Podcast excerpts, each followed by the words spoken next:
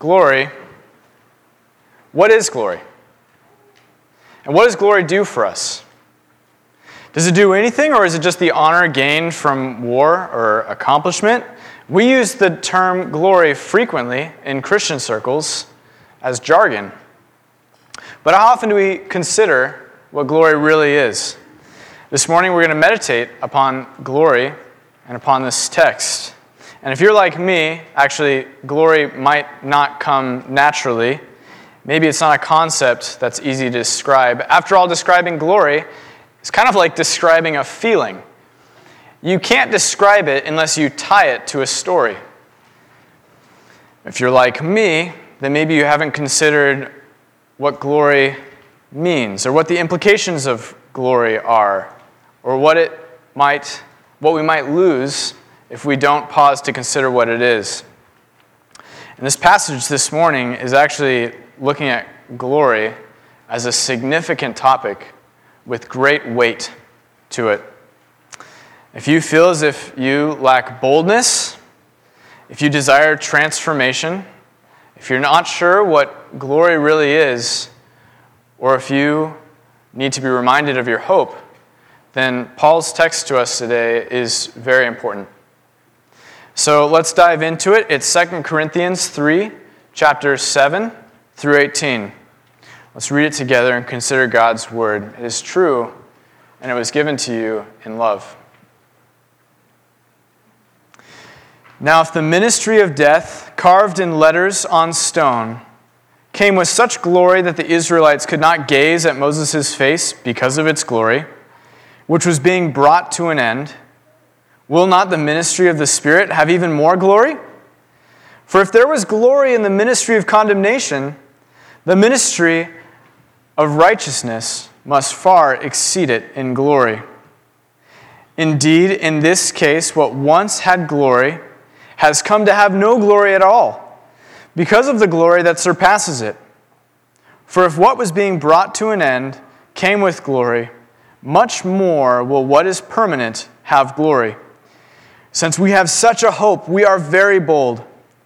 Not like Moses, who would put a veil over his face so that the Israelites might not gaze at the outcome of what was being brought to an end, but their minds were hardened.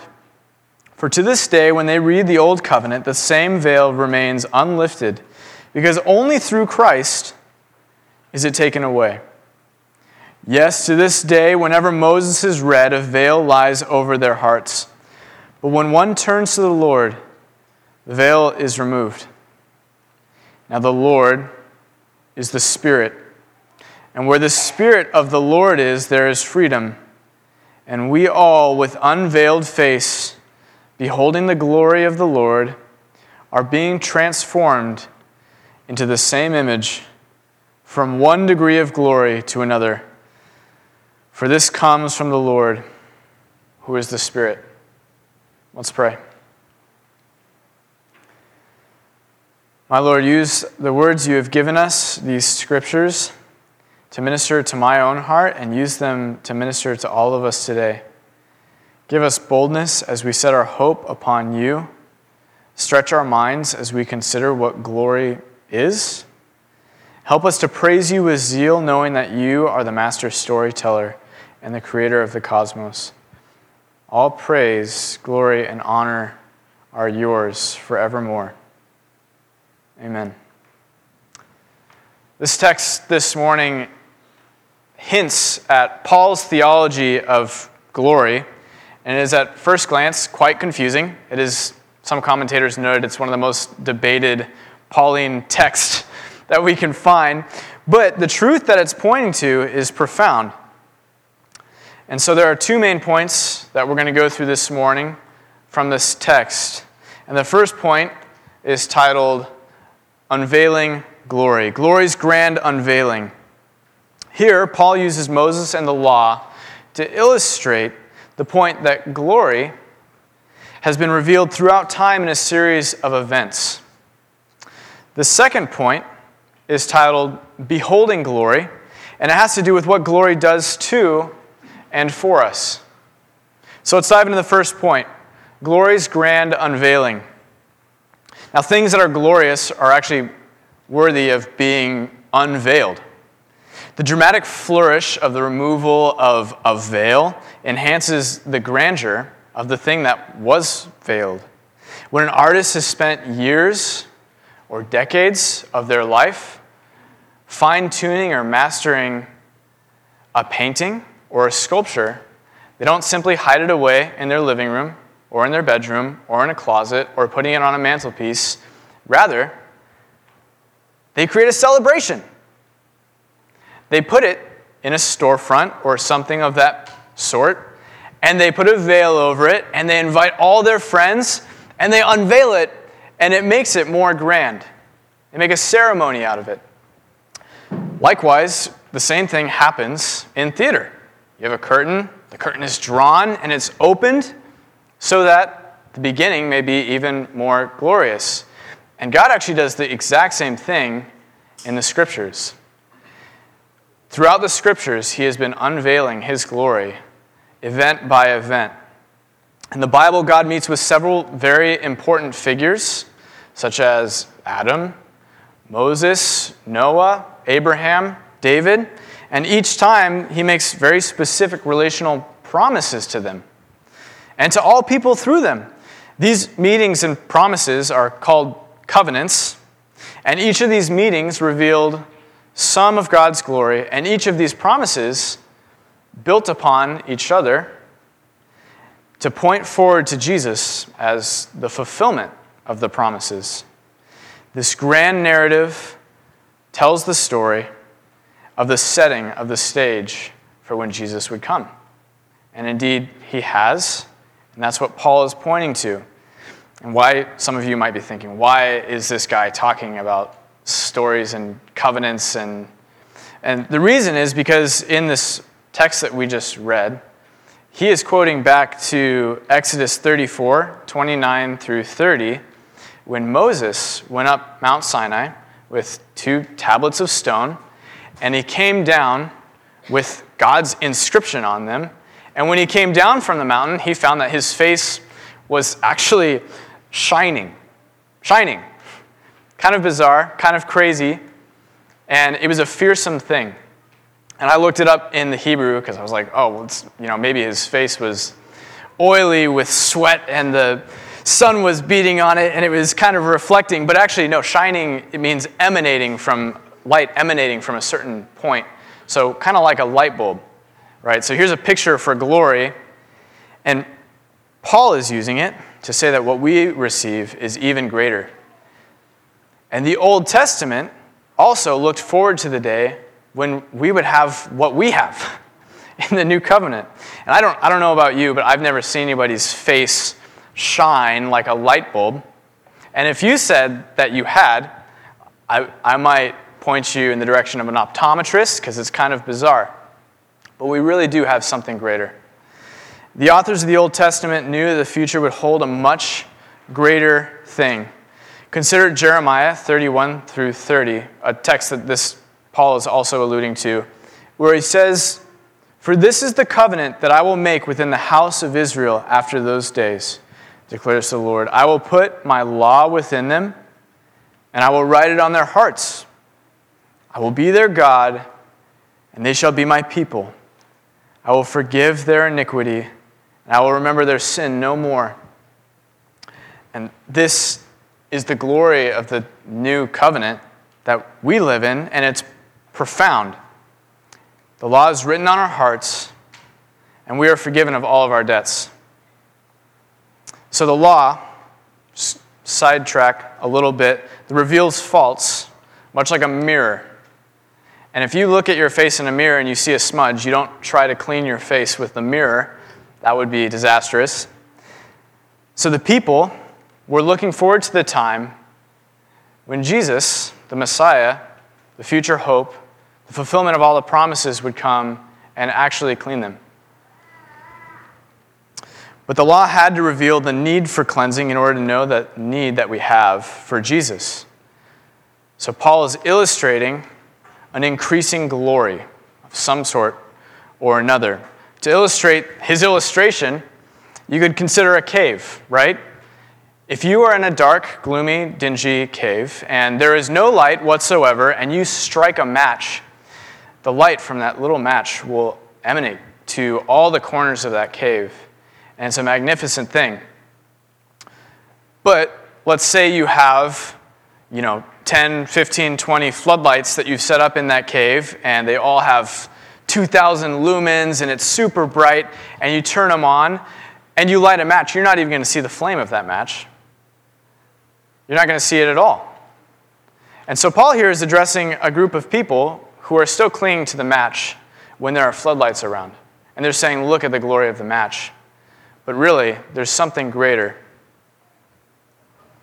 Paul was addressing people who rejected the profound glory of the new covenant, a people who were settling for the glory of the law and rejecting the point of the law and the way in which Jesus fulfilled them.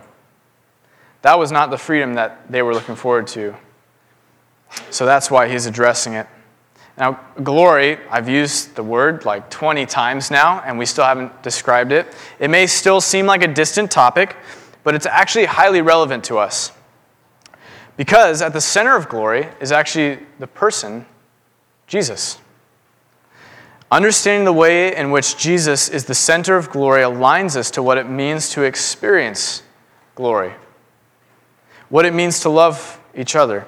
Since the time that sin entered the world, our patient, steadfast, loving God has been planning the restoration of his people, weaving all things together to Jesus to redeem, claim, and cleanse for himself a people. And here you are. This glory is glory in its proper context. This is Jesus. And we still haven't defined glory because, just like Paul here, we had to first establish that Jesus' glory is seen most clearly when he's viewed as the center of the story and how he fulfills the story itself. So, Jesus is actually glory unveiled, and it is a grand story. But now we turn our minds to defining glory. I just want to say to preface this, I'm guilty of something. This week, even, I said, I don't want glory, and I also said glory in a throwaway sort of way. Glory is not a throwaway term. In the Greek, it's doxa, and it means one of two things. The first category that it has meaning in is radiance, which is honor, or I'm sorry, it's light, beauty, majesty, or splendor. In other words, the things that take our breath away and give us awe. The second category is renown, which is fame, prestige, honor, distinction, and acclaim. These are the things that make us fall to our knees or bow down or worship or realize that there's something greater than us. C.S. Lewis uses these two categories in his sermon, The Weight of Glory, which I'm going to quote quite a bit because anything I can say, C.S. Lewis probably says it a little bit better. Uh, he uses these to argue that glory is exactly what we desire. And I'm going to attempt to unfold why in this next point. Point two beholding glory unveiled. Let's read verses 16 through 18 again. But when one turns to the Lord, the veil is removed. Now, the Lord is the Spirit, and where the Spirit of the Lord is, there is freedom. And we all, with unveiled face, beholding the glory of the Lord, are being transformed into the same image from one degree of glory to another. For this comes from the Lord, who is the Spirit. Paul notes something really profound here. I'm just going to touch on it and then move on. That the, to turn to the Lord is actually to turn to the Spirit. And where the Holy Spirit is, there Jesus is known, revealed, proclaimed, and active. And indeed, it takes a miracle, it takes the work of God Himself to turn our faces, our attentions, away from weak, pitiful glories that have no substance or weight to them, to glories that are profound and beautiful and full of honor, to Jesus Himself. We may only turn to the Lord and see Him through His works. C.S. Lewis says this about the matter Indeed, if we consider the unblushing promises of reward and the staggering nature of the rewards promised in the Gospels, it would seem that our Lord finds our desires not too strong, but too weak. We are half hearted creatures fooling about with drink and sex and ambition when infinite joy is offered to us, like an ignorant child who wants to go on making mud pies in a slum because he cannot imagine what is meant by the offer of a holiday at the sea. We are far too easily pleased. We are offered infinite joy, and yet we are far too easily pleased. And I just know that I am guilty of this. My desires are often misplaced, feeding my ego rather than humility and looking to Jesus, who put on humility, feeding my narcissism rather than pouring out love like God Himself came in the flesh and loved people and sacrificed Himself.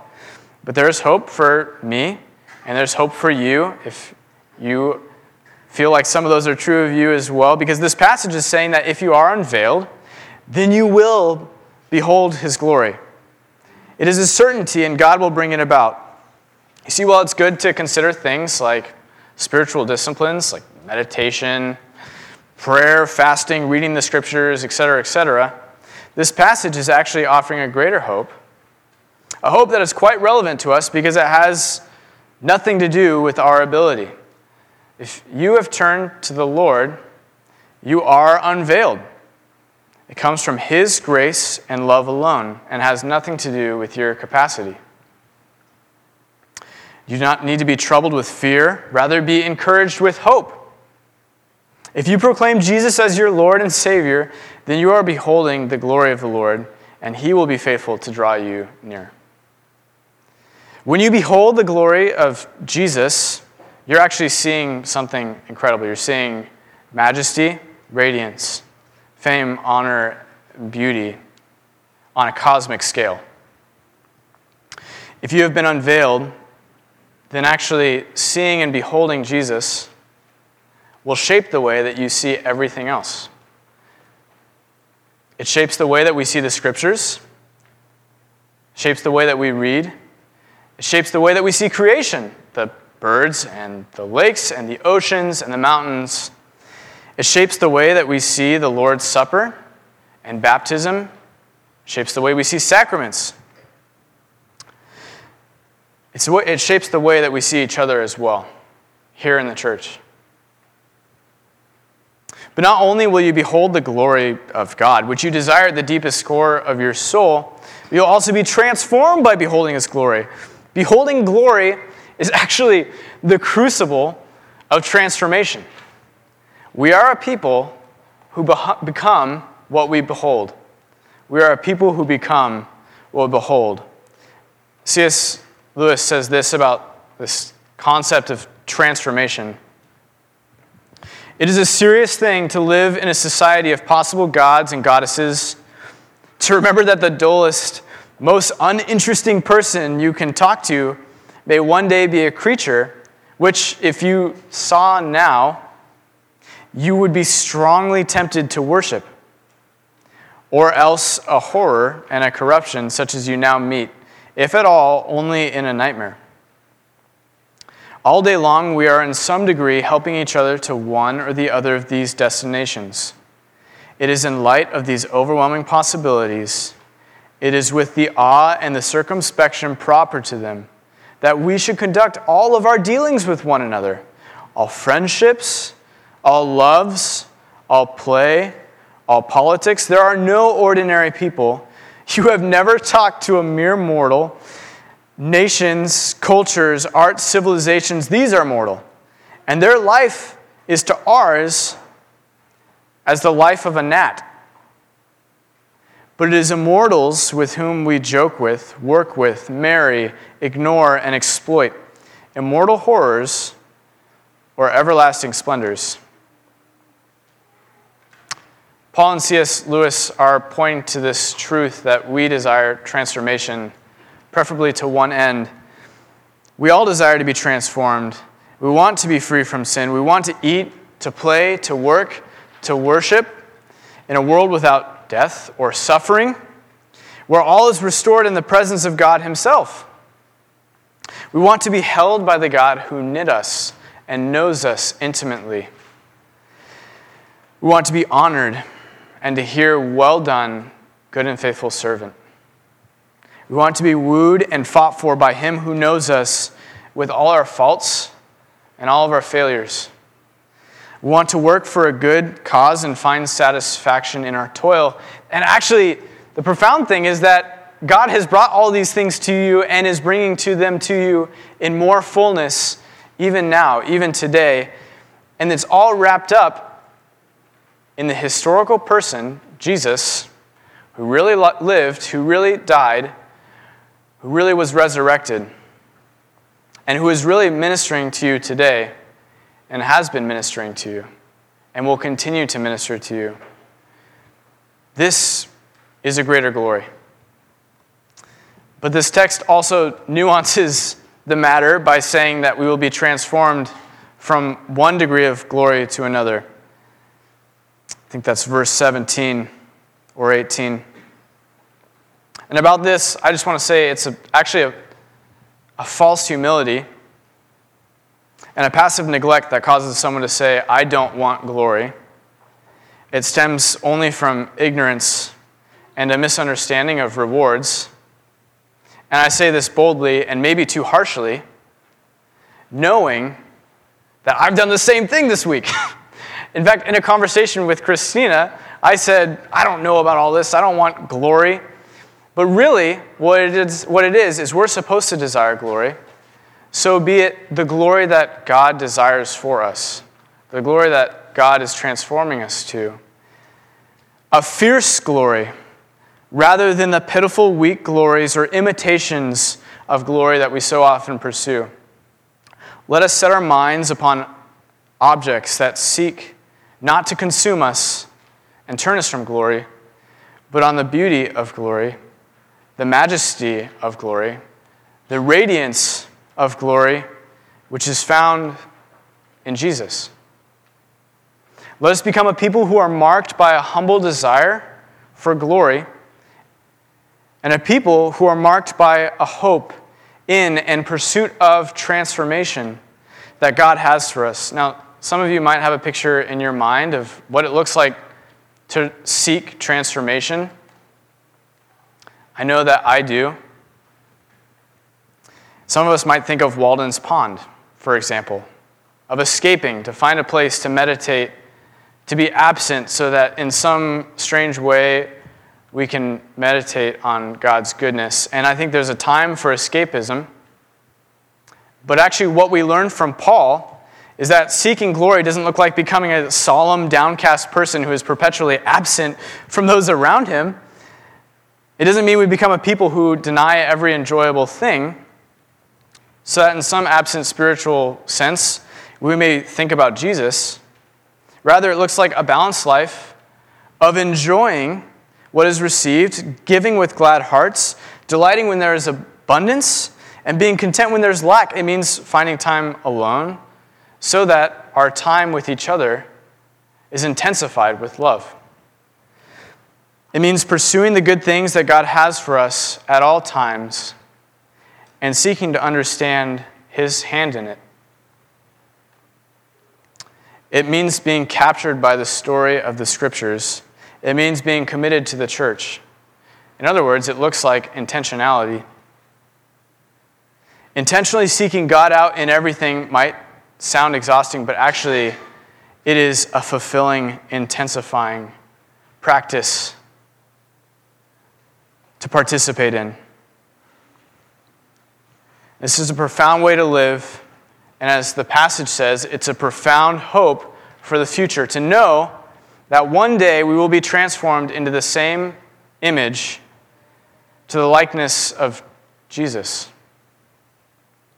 This, all of this, is why Paul says in verse 12, we are very bold, which also means open, fearless, confident. We receive these things freedom, boldness, fearlessness, confidence as we behold Jesus, who embodies glory. This is the path to love and glory, and this is what glory does to and for us. Now, if you're here this morning and you're not a Christian, I just want to say you're turning away from every glory that your heart actually desires, which is affection, love, genuine transformation, hope, and true confidence. Don't cast these incredible things away for trinkets. The trinkets don't satisfy. I pray rather that you would consider turning to Jesus and considering him throughout this week. If you are a Christian here this morning, then you have an incredible hope. Your hope rests in the permanence of what Jesus has done, not in some temporary experience that passes or is fleeting, but J- Jesus has lifted the veil from your eyes, and you are free and no longer a slave to legalism, to earning your salvation, or to rebellion, to throwing everything out.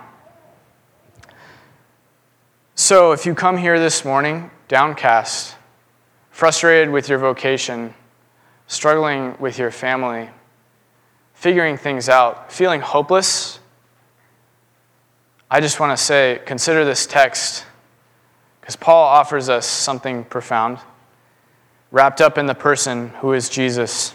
And in him we take our hope.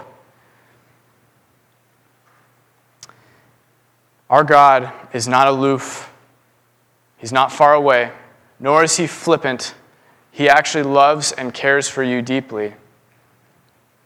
And He will see His good will done in your life so that one day your pains and your suffering may be transfigured and you may delight in the true weight of glory. Let's pray. Lord Jesus, I pray that your Holy Spirit would use my flawed words and meditations on your scriptures to make an impact on your world and on our affections. Draw us to consider your glory, to pursue the glory that you have for us, so that when we stand before you and death is swallowed up in victory, we may boldly proclaim your goodness and be welcomed into your love. Set our minds on greater things it is in the name of the Father, the Son, and the Holy Spirit that we pray. Amen.